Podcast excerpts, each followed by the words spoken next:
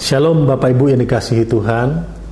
Salam sehat selalu dalam kasih dan anugerah Tuhan kita Yesus Yang mengasihi kita Yang kita tahu bahwa kasihnya itu sempurna dalam kehidupan kita. Dan bahkan kita ada sebagaimana kita ada sampai saat ini Semua karena kasih dan anugerahnya Dalam bentuk penyertaan dan perlindungannya atas kehidupan kita sebagai orang percaya dan umatnya yang mengasihi dia.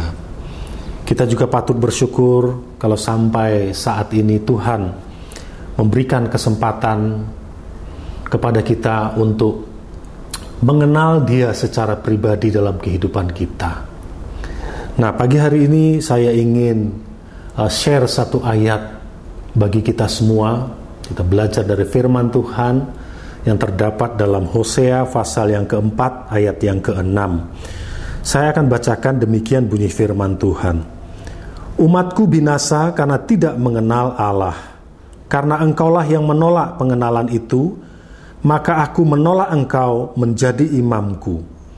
Dan karena engkau melupakan pengajaran Allahmu, maka aku juga akan melupakan anak-anakmu. Tentunya kita pernah mendengar istilah tak kenal maka tak sayang.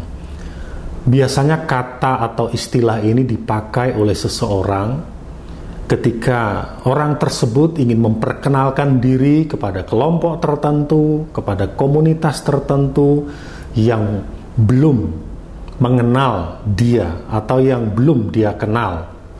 Biasanya istilah ini dipakai istilah tak kenal maka tak sayang. Kemudian setelah istilah itu atau setelah kata-kata itu disampaikan, maka orang tersebut memperkenalkan dirinya, namanya, profesinya dan lain sebagainya atau kilah apa sedikit tentang biografi tata atau tentang pribadinya. Nah, kalau kita kembali kepada firman Tuhan yang kita sudah baca tadi, kalau saya boleh katakan istilah yang yang saya ingin sampaikan dalam Hosea pasal yang keempat ayat yang keenam ini istilahnya berbanding terbalik dengan istilah yang pertama tadi. Berbanding terbalik dengan istilah tak kenal maka tak sayang. Kalau dalam Hosea 4 ayat yang keenam ini kalau boleh saya katakan yang paling tepat istilah untuk ayat ini adalah tak kenal maka binasa Dalam ayat 6 tadi dikatakan umatku binasa karena tidak mengenal Allah. Di sini kita melihat ada kata binasa. Kata binasa ini tentunya uh, memiliki dua pengertian. Yang pertama, pengertian yang pertama, binasa ya sudah binasa karena mereka tidak mengenal Allah, maka mereka binasa. Kemudian pengertian yang kedua, mereka tidak mengenal Allah maka mereka menuju kepada kebinasaan. Nah, Bapak Ibu yang dikasihi Tuhan, sekali lagi saya akan bacakan, umatku binasa karena tidak mengenal Allah, karena engkaulah yang menolak pengenalan itu, maka aku menolak engkau menjadi imamku. Ayat ini ngeri sekali, menurut saya ini ngeri. Ini merupakan teguran Allah kepada umatnya. Memang kalau kita melihat secara secara lengkap dalam pasal yang keempat ini, ini teguran Tuhan atau uh, tantangan Tuhan terhadap umatnya beserta para imam-imam atau para pemimpin pada saat itu.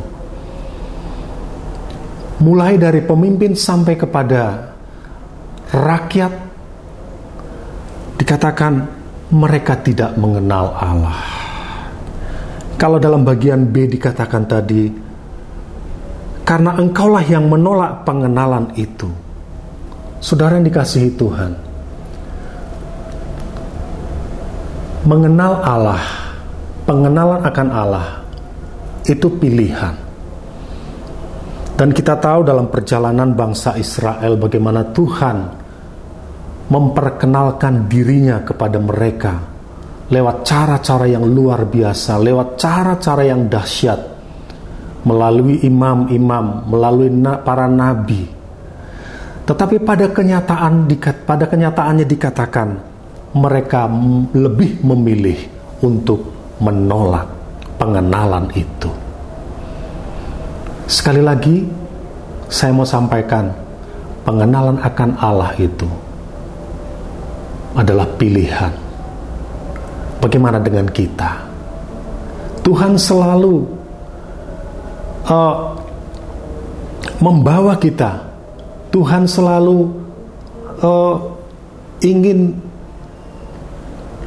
membawa kita kepada pengenalan akan Dia dengan cara-cara yang saya percaya cara-cara yang dahsyat juga. Tetapi apakah kita mau mengenal Dia lebih dalam dalam kehidupan kita atau justru sebaliknya kita menolak pengenalan akan itu. Saya percaya tentunya kita tidak akan memilih seperti apa yang dilakukan oleh bangsa Israel pada saat itu. Mereka justru menolak akan pengenalan pengenalan tersebut sehingga firman Tuhan katakan mereka binasa dan bahkan diambang kebinasaan.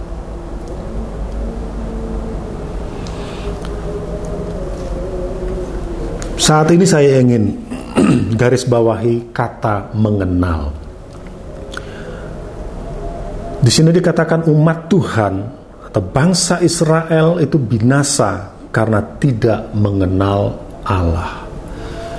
Ada tiga pengertian dari kata mengenal di sini kalau saya boleh sampaikan.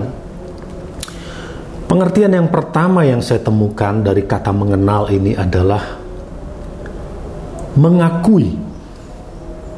Jadi, kalau ada seseorang yang mengenal seseorang lainnya, maka kata yang terkandung atau makna yang terkandung dalam kata mengenal tersebut adalah mengakui. Saya akan berikan contoh sederhana seperti ini. Uh, kalau saya menyampaikan kepada orang tertentu bahwa saya mengenal ada seorang dokter yang bernama Andrew misalnya. Saya mengenal dokter atau dok maaf dokter Andrew. Nah, ketika saya menyatakan bahwa saya mengenal dokter Andrew, itu artinya saya sedang mengakui keberadaan yang namanya Andrew ini sebagai dokter. Kalau saya menyatakan bahwa saya mengenal dia sebagai seorang dokter, maka sesungguhnya saya mengakui dia sebagai seorang dokter. Nah, dalam uh, uh, benak saya, dalam pikiran saya, seorang dokter itu tentunya berkaitan dengan seseorang yang paham tentang kesehatan. Nah, itu makna yang pertama dan dalam terjemahan lain juga ada yang menyebutkan tentang uh, kata mengenal ini sebagai mengakui. Nah, kemudian makna yang kedua dari kata mengenal itu adalah percaya. Nah, saya akan tetap pakai contoh seorang dokter yang saya uh, kalau saya katakan saya mengenal dokter Andrew maka sesungguhnya saya mengakui dia sebagai seorang dokter. Tetapi juga saya percaya bahwa dia adalah dokter. Jadi kalau saya mengenal yang namanya Andrew ini sebagai dokter sebagai seorang dokter maka sesungguhnya saya juga sedang percaya bahwa dia adalah dokter. Dan kalau saya percaya bahwa dia adalah seorang dokter, maka suatu ketika kalau saya memeriksakan diri kepada dia, mungkin saya ada keluhan di, di tubuh saya, dan kalau dia memberikan sebuah resep kepada saya, maka saya akan percaya resep itu adalah resep dari seorang dokter. Kenapa? Karena saya percaya bahwa yang menangani saya, yang saya sebutkan tadi yang bernama Dr. Andrew, itu adalah seorang dokter yang paham tentang kesehatan. Nah, itu makna yang kedua dari kata mengenal. Kalau tadi yang pertama mengakui, yang kedua percaya. Kemudian yang ketiga, makna yang saya temukan dalam kata mengenal ini adalah kalau tadi sudah mengakui, percaya, dan yang ketiga mempercayakan diri. Kembali saya akan uh, ambil contoh sederhana tadi tentang seorang dokter.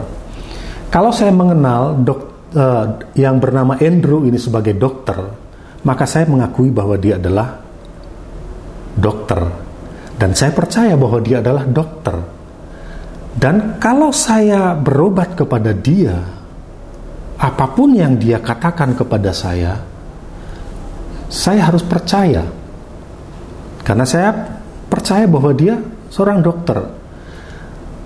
Apa pun yang yang yang dia sarankan untuk saya, saya akan percaya dan bahkan sampai kepada titik yang lebih lanjut saya mempercayakan diri saya kepada dia dalam hal ini tentunya berkaitan dengan kesehatan kalau dokter Andrew ini menganjurkan Bapak tidak boleh begini, Bapak harus begini, Bapak harus begitu.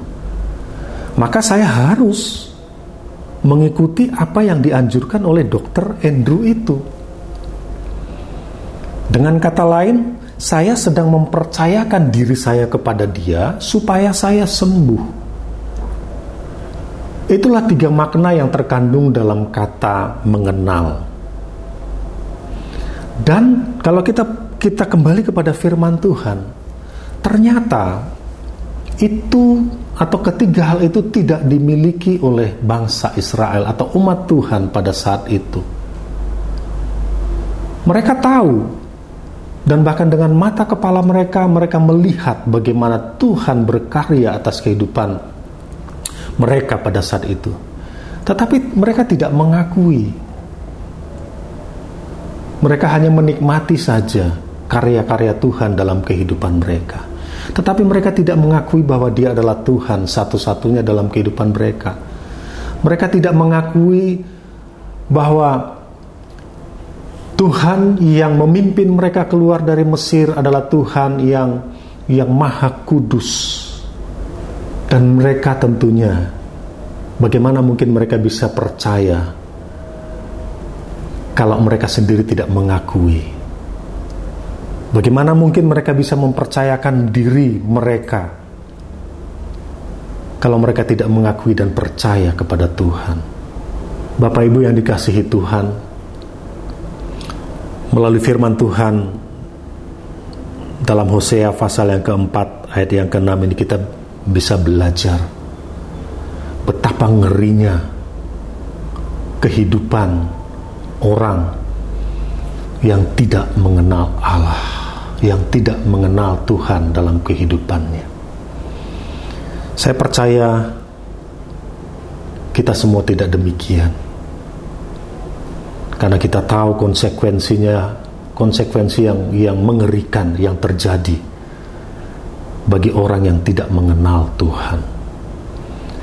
Kalau dalam ayat-ayat sebelumnya kita kalau kalau Bapak Ibu baca dalam ayat-ayat sebelumnya Bapak Ibu dapat bisa mendapatkan gambaran bagaimana karakter, bagaimana cara hidup, bagaimana gaya hidup dari orang yang tidak mengenal Allah. Sangat-sangat mengerikan. Nah, sekali lagi, saya percaya kita semua adalah pribadi-pribadi yang rindu untuk mengenal Tuhan lebih dalam dalam kehidupan kita. Seperti kata-kata yang terdapat dalam satu pujian yang ber, ber, berbunyi seperti ini. Dan biar ini juga menjadi ungkapan, menjadi kerinduan hati kita dan ku ingin mengenalmu Tuhan lebih dalam dari semua yang ku kenal. Ini kata-kata merupakan kata-kata yang luar biasa, ungkapan hati yang luar biasa, kerinduan untuk mengenal Tuhan lebih dalam daripada siapa pun yang dia kenal yang ada di dalam dunia ini. Kita mengenal orang terhormat, orang terhebat di dalam dunia ini itu baik. Tetapi mengenal Tuhan lebih dalam dalam kehidupan kita itu jauh lebih baik daripada kita mengenal orang terhebat sekalipun yang ada di dalam, di dalam dunia ini.